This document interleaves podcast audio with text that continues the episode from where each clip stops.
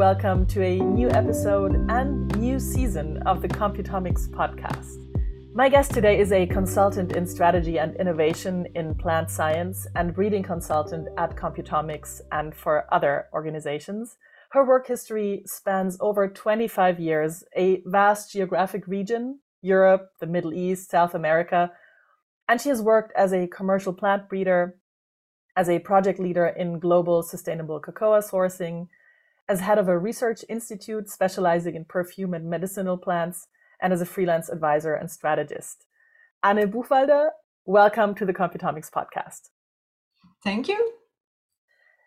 As a as a start, I, I know you've uh, you speak four languages. You've traveled a lot. You've worked in a lot of different places. Uh, do you have a favorite spot to spend some time? Any recommendations? Any recommendation that's quite hard eh? because there are so many nice places around the globe eh? uh, so but there are each of them have specificity and what i really uh, enjoy more is uh, sharing the everyday life of people and meeting with uh, people in different countries and that's what that's what i really enjoy traveling around the globe for uh, job purposes and that's something that I really appreciate. So, uh, of course, I, I had lived in Turkey for almost six years, and this is a place that I really love because uh, Turkish people are really friendly and welcome uh, foreigners. Uh, but of course, I also enjoyed a lot uh, South America uh, for the also way of living and the food and their habits as well. Southeast Asia is also a fascinating place um, Central Africa, where I travel a lot for cocoa. It's also a fascinating place. So, yeah, there are each of them a specificity. I understand. I realize that I really not answer your question sharply, but this is a broad um, panorama of where you can go for summer holiday, for example. Yeah, as a fellow lover of travel, I can totally understand where you're coming from. It's it's hard to pick a favorite or even yeah with with that many great experiences and places and and people how can yeah. you can you pick just one right um, absolutely um, and really sharing the everyday life of people sharing their habits discussing with them that's really what i really appreciate more in uh, traveling definitely mm-hmm. So, I mean, as you've mentioned and I've mentioned, you have worked in a lot of different places. Um, can you can you maybe give us a quick uh, uh, insight into the primary crops that you've worked with in these different places? Okay, so I started working on plant breeding as a commercial plant breeder. Uh, for at that time, it was the, the, the company name Seminis. Afterwards, it was bought by Monsanto and today Bayer. So I started uh, pea as a commercial uh, pea breeder uh, for processing peas uh, for a market dedicated on uh, Europe. So that's how I started and learn how to transfer from the theory learned at school to the real the real world, let's say. And then afterwards, I moved on to um, a special melon consumed in France, the Charentais it's a cantaloupe, but with a specific uh, aroma, texture, and sugar and shape and sugar contents. So this is a really French market, uh, but really interesting uh, crop as well. And then afterwards, I move on uh, sweet and hot pepper, working in Turkey. Uh, and afterwards, uh, I I worked on breeding cocoa so this is the panorama where of um, the different uh, breeding program I worked on. Yeah, that's that's also quite a quite a range. I was also wondering about the perfume and medicinal plants because you you did develop an R and D strategy uh, in that area as well, right? Absolutely. So I, I haven't mentioned it earlier just because I did not on this on this um, position. I did not directly work on breed, plant breeding. Mm-hmm. I manage a team of people working on these topics, of course, but uh, this is a very fascinating word and there is a lot of potential as well. Um, so just imagine that the medicinal and perfume plant that we use in Europe are imported for more than 80% of them. Mm-hmm. So we rely on, ex- on importation from different countries. The quality, the standard, the way it is grown, it's not always uh, sustainable, of course. Mm-hmm. And so that's where uh, there is a huge potential uh, to improve the sustainable production of these uh, plants and uh, there is a very high interest today in different countries, and I guess that uh, in Germany it's the same as in France or in Netherlands. This all we are all more and more concerned about our environmental footprint. Mm-hmm. First of all, and the second part is that we are more and more concerned on having more natural uh, stuff, having more uh, clean labels, all this kind of um, topics. And so that's where this group of plants has a huge potential. For sure. And you've you've already mentioned sustainability. That's definitely something I want to go into because a lot of your work has been focused in in that area with the uh, Nestle Cocoa program as well. I think. Um, how, what would you say? I mean, what are the main challenges with regard to vegetable breeding that you've encountered? Vegetable breeding and uh, sustainability, that's a huge question indeed. And um, so Today, uh, in, in Europe, for instance, uh, in winter crop, the problem is that we really depend on importation when it is winter. And we, we, in the past decades, we have been trained to have fruit and vegetable all year round, mm. uh, which is not exactly the normality or the naturality, let's say. And so we have been trained and we have been, we have been grown with this luxury, let's say. And we have now to change our habits as a consumer to change the way it is grown. Uh, because if there is no market, there will be there will there will be no longer uh, the production overseas. So that's a big challenge. But at the end, but to the other hand, you have people uh, at the other part of the globe. So if, so if you look at uh, growing banana or uh, there are many countries depending on the economy of selling these fruits when we do not have fresh fruits in Europe when it is winter. So this is the wall. So it's not an easy um, easy issue to solve because you have to consider the, the, the, the, country and the economy of these growing countries that rely for a certain part of their um, their income. They really rely on this exportation. But to the other end, we also have to change our habits and consumptions. So um, that's why, uh, first of all, I do think, and I am I am um, a strong activist on that, uh, raising the awareness awareness on people uh, just to think about their consumption, and then I do think that everybody will find their way, their own way to make to be more sustainable. Your way of being more sustainable can be completely different from my way.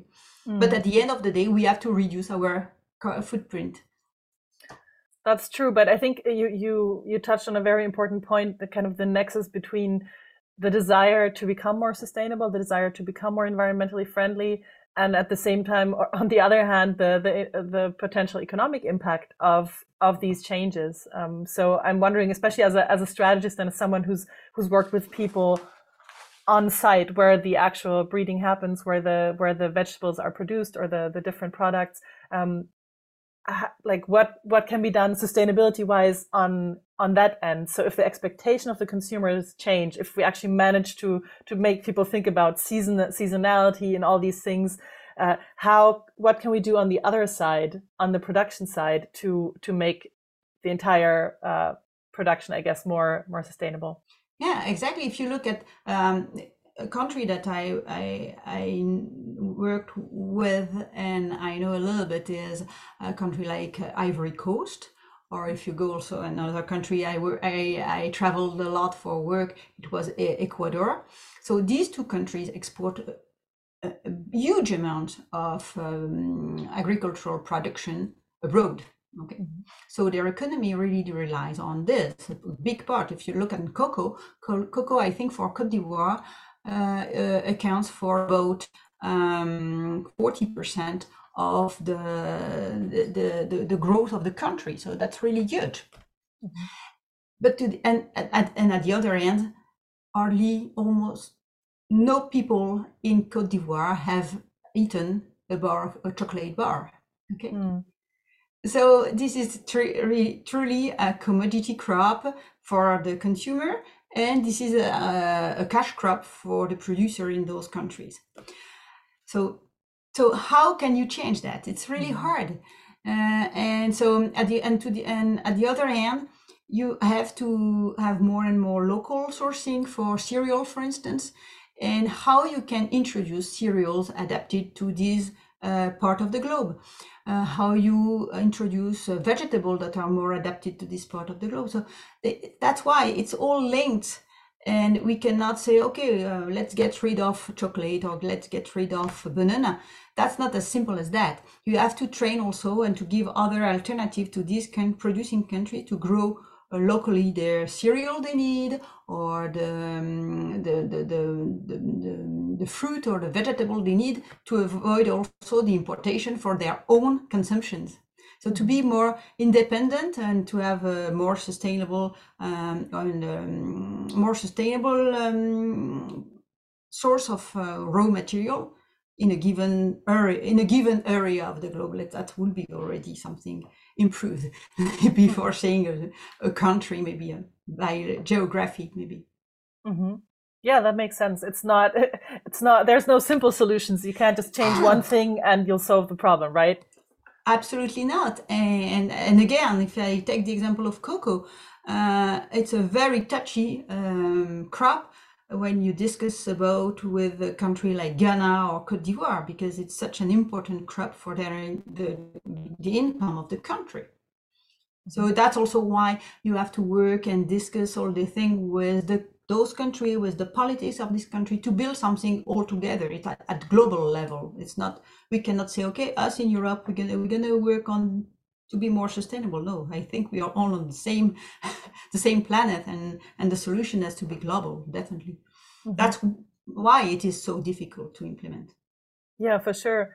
I, I, would be interested to to have a bit more insight into that actual work because, like you said, you've been in uh, in Cote d'Ivoire, you've you've been uh, in Ecuador, actually on site, uh, doing some of that work, trying to to uh, to work locally to increase sustainability.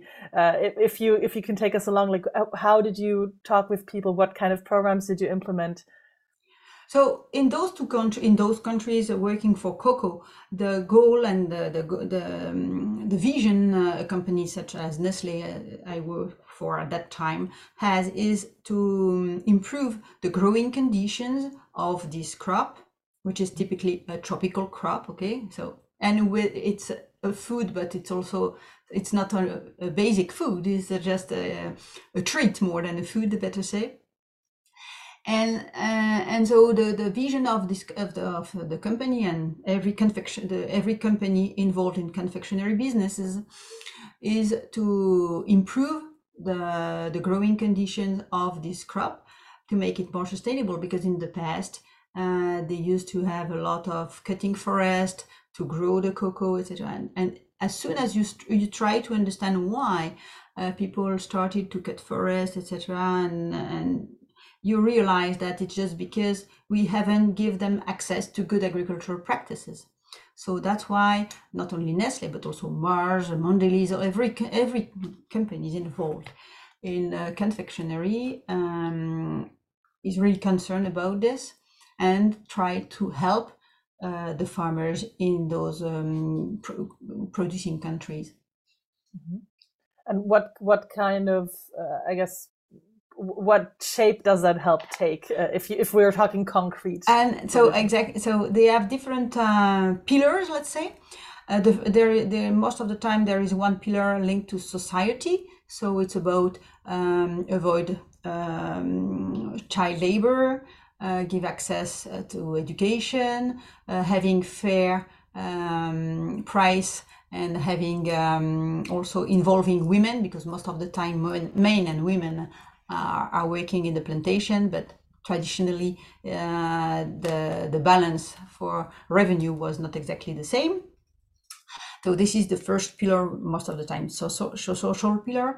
Uh, you have a second pillar which is uh, linked to um, tracking the sourcing, make sure that you you you pay the right price, you you have um, the the intermediaries are well connected and there is no no gap or so that everybody along the value chain is considered and well paid. And the third pillar, which is the pillar I worked on, is about ag agricultural practices and agronomy.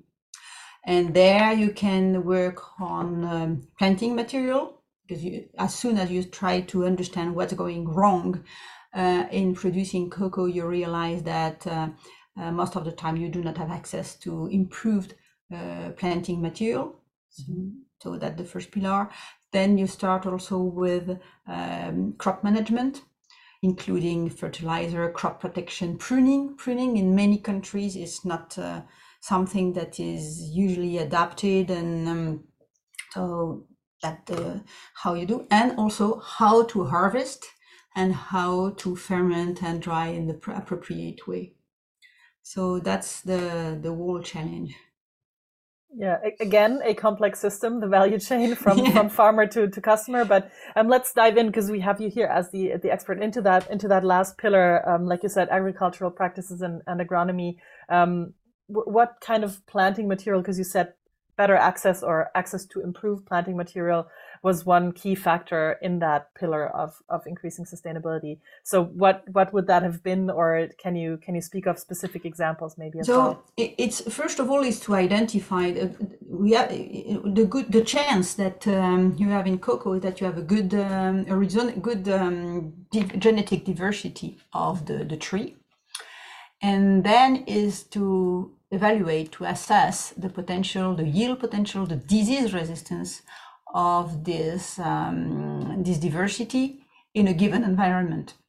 And so it, it means that, and, and like any other crop, uh, something, uh, some an individual that uh, performs well in a given environment will not perform in elsewhere, and vice versa. Okay, so first of all, you have to identify this, and then you have to propagate it because it's a tree, and the problem is that making plantlets it's expensive.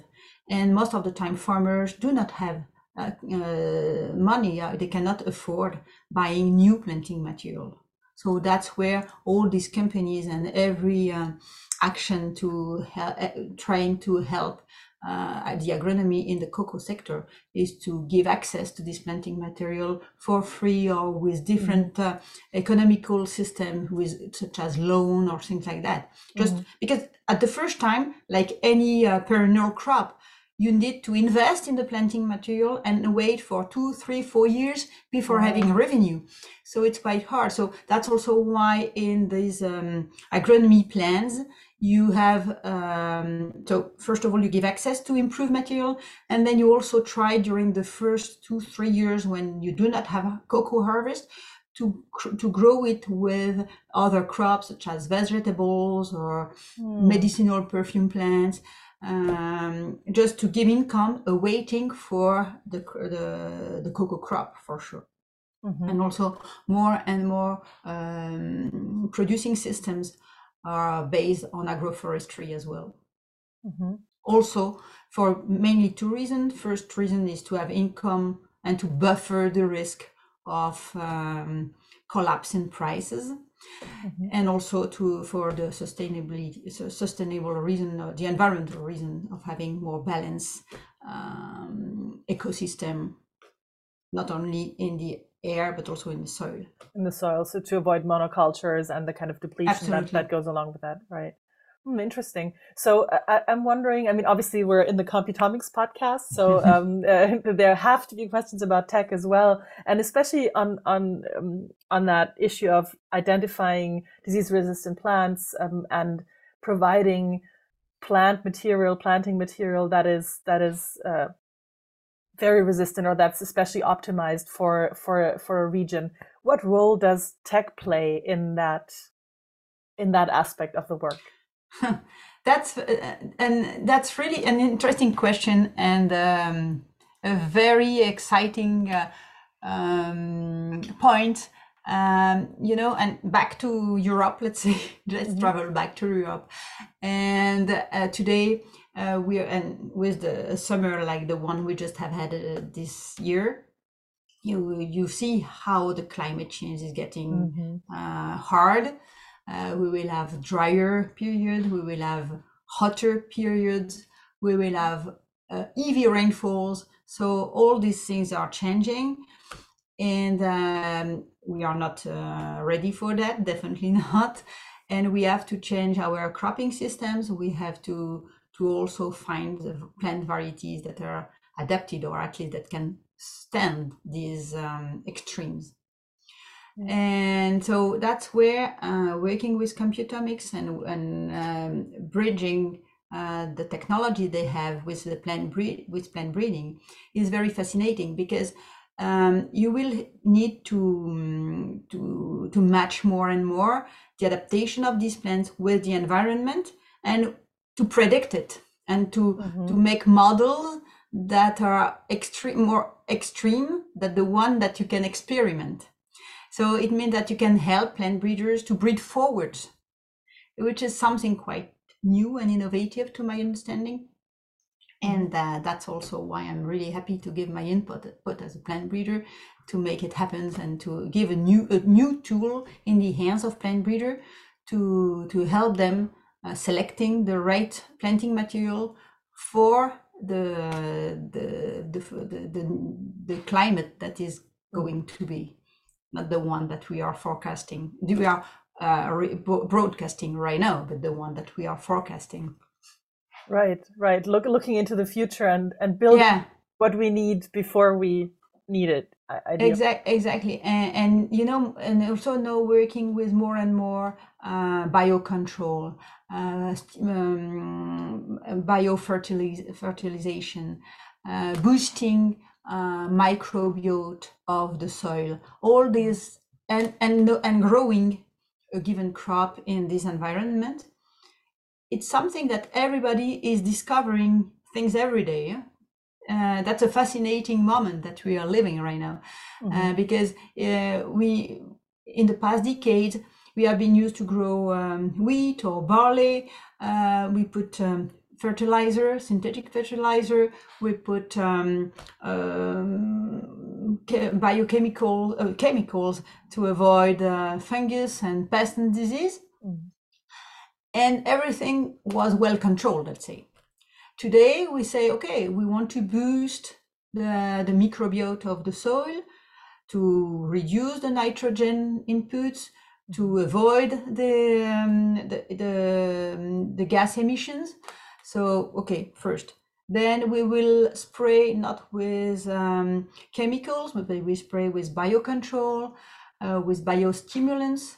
Okay, Mm-hmm. And then all these things we do the, the, variety that you have been growing for many years, or you do not know how it will react in front of this uh, micro environment, which is quite new. Mm. And so that's also where oh, collecting as many as possible data uh, is so crucial to to have a fine understanding on how all these things interact together. Mm-hmm right? It's, it's almost learning learning from the data that we have right now and using that to simulate into into the future um, mm. exciting. I'm, I'm especially uh, that that point that you made earlier right that we have this this i guess challenge. We have that here in europe where we're based uh, as much as as the farmers do in in ecuador or uh, uh cote d'ivoire everywhere the climate is changing. Yes. And and we have to to work with with tech ideally to to increase our chances to deal with those challenges right? But at least the tech will help us to find a solution faster. Mm. yeah. And and, and a sustainable solution faster. Because yeah. in the past and but we do not have to blame from the past because we didn't know definitely at that time. But it was easy and we found chemical that control the development of pest or, or disease was fantastic to be honest at that the, at that time it was it was excellent. Yeah it, was, it was a solution for the time but now we know it wasn't ideal exactly. now we have to do it differently. Um, but i wonder though if because you you i mean you also work as a as a strategist as someone who develops r&d strategies who develops tech roadmaps and has developed them. Um, how or how, how do you go about integrating this tech? Uh, I know you work with computomics, but but also uh, sp- speaking specifically, but also generally, how yeah.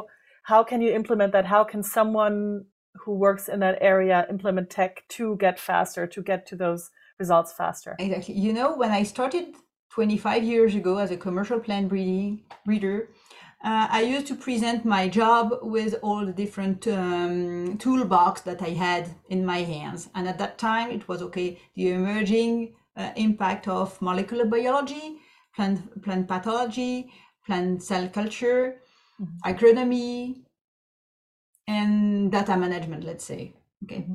Today, when I do the same map, I have at least 10 different tools, including machine learning, uh, high throughput phenotyping, um, sensory analysis, phytochemistry, all, and so it's a whole uh, bunch mm-hmm. of uh, tools that we have in our hands. And then, and then the strategy, and as a strategist, you have to define the roadmap on how you can implement them in your in a given breeding program, taking in consideration the biology of the plant, because the answer or the roadmap will not have the same speed if you're talking about a tomato or talking about an apple tree, for instance. Mm-hmm. But you you have to use all these um, tools that you have in your hands uh, to make it faster, to make it more accurate, and always with the scope of having more um, resilience against uh, water uh, drought, pest and disease. These are the main targets everywhere for every crop.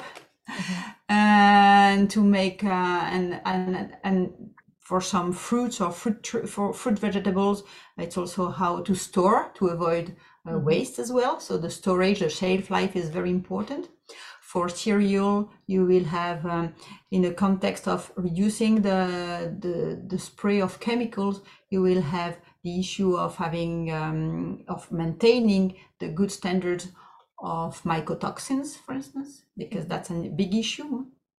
When you reduce the, the sprays of uh, against fungus, for instance, you have an increased uh, prevalence of uh, fungus, which can be very harmful for human health. So mm. that's where it's uh, very difficult. You, you have to be very careful. So these are all the topics that you have to consider. So you have your breeding target and you play, let's say, with the different tools that you have um, access to. And of course, every time you have to consider uh, the balance of uh, costs and so mm. that's how you modulate and you make uh, you can write uh, your uh, scientific roadmap to reach your goal mm-hmm. sounds so easy when you say it definitely um, uh, maybe for i know we're, we're kind of reaching the end of our interview but uh, as a as a final question i i'm i was reminded when you when you were just talking about um, all the people that are involved in in this in the implementation of such a strategy, right? You have those tools, you analyze, you make a roadmap, but then on the roadmap, there are quite a few people involved. The value chain is a complex thing. Um, so I'm wondering, all the people that are involved, the deciders that are involved in this process, how how has maybe the acceptance or the the understanding of all these tools developed there. So any, you know, obviously uh, leaders of breeding programs, but also politicians, uh, people who, who implement programs on site uh, um, that support sustainability. Um, do you see, see a change there also, an awareness of the options that are there? Uh, I think that uh, the awareness is getting higher and higher. To be honest, I, I maybe I'm too optimistic, but I have the feeling that I, at a certain level of decision makers, uh, they have understood now that uh, the, it's urgent, the, the, the, the, the situation is difficult. Um, also, at farmer level, because I, I am also working with uh, co-ops here in France uh, those days, uh, I, uh, helping them to, to change their um, growing models for more sustainable way and I, I'm really um, positively surprised to see that um, the, the global awareness is raising, really. So that's a good point. And they really want to change. But most of the time, they do not know how to change. And that's where, as agronomists, we all have uh, a role to play uh, to facilitate, to help farmers, to help uh, consumer to understand as well. Mm-hmm. Uh, because you can help farmer to change their uh, growing systems, but you also have to aware uh, the final consumer when they have to, to choose in the supermarket.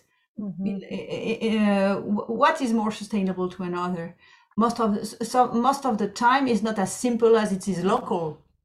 Mm-hmm. No, it's sometimes it's a little bit more complex than that. It's which kind of inputs they have used, uh, how it was grown, uh, water use efficiency. All these topics are getting sometimes uh, water use efficiency is much more important than um, did I spray with a chemical to avoid this and that. So it's not. Mm. It's always uh, so that's where, and I see uh, the tool are getting more and more uh, sharper and sharper uh, to to make this life life cycle assessment. Mm-hmm. So that's also where because it's a tool to help decision maker to help final consumer to make a decision. So that's also a good point, I would say. There are still things to be done, but that's that's it. Uh, so yeah, maybe again, maybe I'm too optimistic, but I have the feeling that at a certain level of decision maker, the, the awareness is high at the production level also the decision the the, the, the, um, the awareness is there but most of the time they simply do not know how to change their habits. So we have to provide them solutions and easy to use solution and not expensive solution. Mm-hmm. and at the end at the final consumer level um, it's hard because also in these inflation moments that we are uh, living right now it's quite hard to say to the the population that okay maybe you will have to pay uh, 50% more exp- maybe your tomato will be 5% more expensive mm. and at the same time you have to eat uh, fruit and vegetable uh, every day so let's so and at the same time you will increase your uh, bill for gas mm. and heating system so that's quite hard. Um, so it's a, a, a I think that the awareness at the final consumer is to realize that uh, food is something precious. Mm. Uh, and uh, something precious, you, it has to be uh, maybe um, the price can be valued and we have to reduce the waste. And then for a certain portion of the population, maybe uh, pay more. But we cannot say this thing to everybody. It's just not possible. Mm. Certainly a challenge, but I, I love that you combined it with with an optimistic note uh, to yeah. I, think it doesn't help to to be pessimistic. We have to no. we have to I guess work with the challenge at hand and and like you said, we do have awareness has increased we have better tools yeah. and now we we just maybe need to invest a little more into educating into getting the tools into the right hands and and hopefully you know work on various places in the chain to Absolutely. to improve the situation and also uh, and also something that is quite uh, positive to my to my eyes is that uh, the youth is also pushing mm-hmm. a lot on these topics and that's very nice because that's these are the ones that are teaching us mm-hmm. and, and, that's nice uh, I, I, see the the kids today uh, are getting more and more concerned about uh, recycling, uh, uh, not uh, wasting food. so that's also a big um, a big part of the awareness, don't don't you think? Oh yeah, for sure, for sure. That's why I think you're right. We have reasons to be, you know, to we have to we, we are looking at a huge a humongous challenge but there's also at least some reasons to be optimistic. Yeah and and, and, and also a very positive point which is uh, trade to a certain point but okay when when you have the market that push good practices it's nice. You know there mm-hmm. is no no problem no issue about that. But there is also the emerging or a little bit more than emerging but the market for carbon Mm-hmm. And the only uh, industrial sector that can capture carbon is agriculture. So that's mm-hmm. also why I'm, I'm also, uh, it's a part of my optimism is that um, there is a lot of money invested on that, on uh, understanding how agriculture can sequester carbon. Mm-hmm. And uh, there is a good amount of money in R&D mm-hmm. um, invested to find solutions on how crop soil can help us to reach our target in carbon sequestration. For sure, I feel like um, we almost have to do another episode, maybe next season, if you if you were willing to come back uh, to just okay. talk about that aspect. Um, Good idea. Thank you so much, Anne, for your for your time, for your insights. I think we learned a lot about. Uh, generally the topic, but especially on on how to increase sustainability um, in in agricultural practices and agronomy, um, how to how to also look at different aspects of the value chain and and go in there, and also that we tech has improved, that we do have more tools, more precise tools um, that should should help us deal with that challenge and maybe allow us to be optimistic. So thank you for your time. You're welcome. And to our listeners out there, thank you for listening, for being with us today. We hope you will be back. Feel free to, uh, to check out our website at computomics.com. You can see all the previous episodes. And obviously, if you liked what you heard, uh, feel free to hit the follow and hear you next time.